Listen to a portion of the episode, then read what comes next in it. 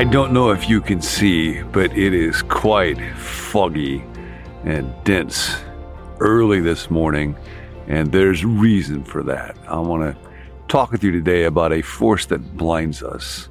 I want the invitation for today is to live today without any self-righteousness.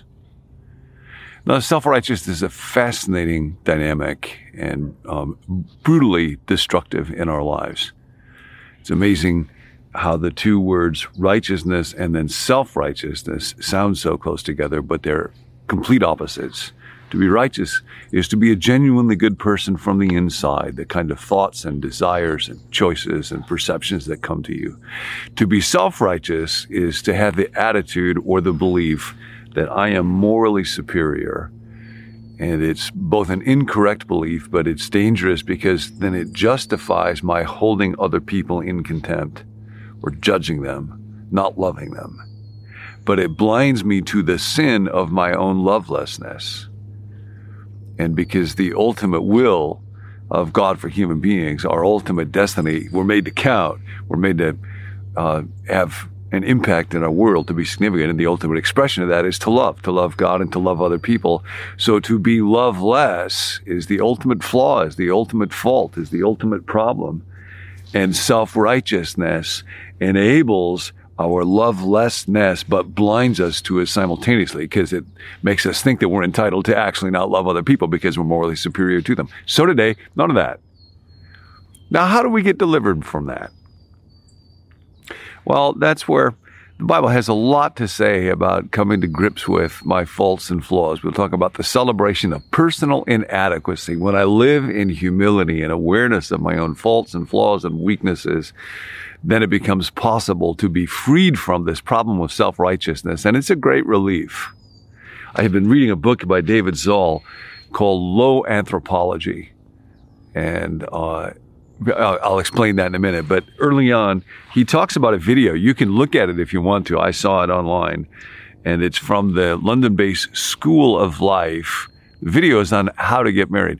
Interestingly enough, the School of Life was started by a philosopher, Alan de Botton, who is uh, not a believer, but writes quite respectfully, wanting to learn from religions and want to try to um, make available to human beings some of the wisdom that is being lost with the loss of religion. He's one of those people where, uh, of course, I don't agree with him on some real basic notions like the existence of God, but there's wisdom and a mind and concern for humanity that uh, I find really appealing. This is what he writes uh, about this attempt to update the traditional marriage service for the post religious crowd. The first order of business in this reconfigured ceremony is called the ritual of humility. Each party, dressed in their finest, faces the others and reads from their personalized book of imperfections. This is a wedding. They say, for example, I'm not good at communicating my feelings maturely. Or, I tend to assume if you're upset, it's something about me. Unromantic as this first step sounds, it flows from the conviction that humility is the most important emotion for the success of a relationship. This is just true. It's in scripture. It flows from Jesus and his cruciform cross shaped life, but it's just true. As the voiceover tells us, self righteousness is, after all, the great enemy of love. In other words, if you're focused on your own rightness, the other person in the relationship will inevitably appear wrong.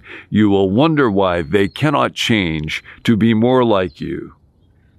It's hard to be in a relationship with someone who never says they're sorry. Today, as you seek to live a day without self righteousness, look for opportunities to sincerely say to somebody, I'm sorry. I was wrong. And it's on impossible to be loved when you never let your guard down. True intimacy requires vulnerability and forgiveness. So why not make that explicit on the big day? After the reading, the couple looks each other in the eye and recites in unison, Neither of us is fully sane or healthy. We are committed to treating each other as broken people with enormous kindness and imagination when we can manage it. This modest declaration elicits a smile, even a chuckle from the onlookers, but they're not done. Um, with the ritual of humility. Next, the congregation chimes in with a recitation of their own. As one, they issue the following affirmation We are all broken. We have all been idiots and will be idiots again. We are all difficult to live with. We sulk and we get angry, blame others for our mistakes, have strange obsessions, and fail to compromise. We are here to make you less lonely with your feelings. We'll never know all the details, but we understand.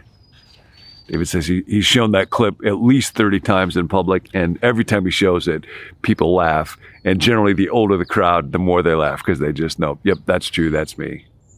We are idiots. We are all idiots. And yet, that's not the only truth about us. And it does not need to stop you today from making this day count for God.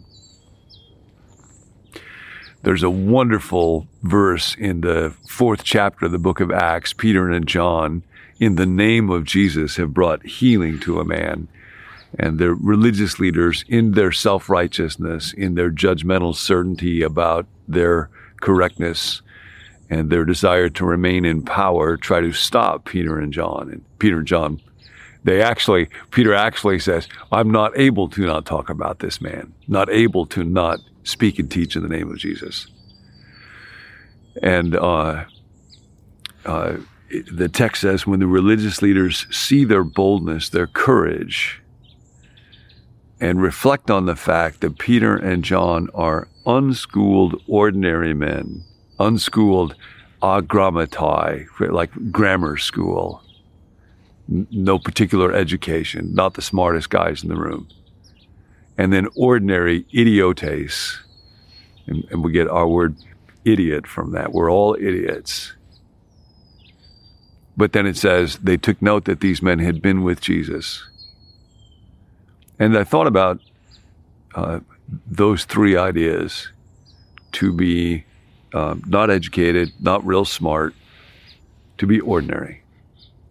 Not special, not beautiful, not gifted, just ordinary, but with Jesus and how often I desperately want to avoid the first two. I don't want anybody to think I'm not smart. I don't want anybody to think that I'm just ordinary, not gifted. And yet, how often I fail to pursue the second one, which is to be with Jesus. And with Peter and John, and in the community, in the fellowship of the broken hand, where we celebrate personal inadequacy it is being with Jesus that makes the difference because there has never been a less self righteous person in the history of the race, the history of humanity, than the most righteous one, the only fully righteous person who ever lived. To be righteous is to be the opposite of self righteous. It is to be um, open, humble before God so that He can help me see the wonder and goodness in all of His creation, which is often hid and dimmed because of what's in our hearts. And to be able to see that in other people, to be curious and wonder about them. So today, live a day free of self righteousness we are idiots. We are all idiots. We are broken. We are sinful. G.K. Chesterton said what's amazing about Christianity is that there are some philosophies or traditions that have a real high view of human nature, very optimistic, very idealistic, and then others that have a real low view, can be quite cynical. He said Christianity has at once an incredibly high view God, you've made us just a little lower than the angels. We're made in the image of God. And an incredibly low view simultaneously. All we like sheep have gone astray. We've turned everyone to his own way. What is more wicked and deceitful than the human heart? And yet God is at work to redeem it. And so I recognize in the ritual of humility, humility, in the ritual of humility, and the celebration of personal inadequacy, I need help. There is nothing inside me that entitles or warrants me to be puffed up. And yet, and yet, and yet, my friend Jesus is with me. And he offers me forgiveness and grace and the start of a new day and the chance to work for him and love other people. So today, be on that lookout. If there's moments when there's a bit of contempt or a bit of judgmentalism or superiority to somebody that you go to school with or somebody that you work with or those people who are wrong about religion or wrong about politics or wrong about just ask God to snuff it out. Bring that confession back to mind. God, help me to remember how much I need you. Help me to remember that we are all broken children. Live today in the celebration of personal inadequacy, and your humility will shine a light into the darkness of folks all around you.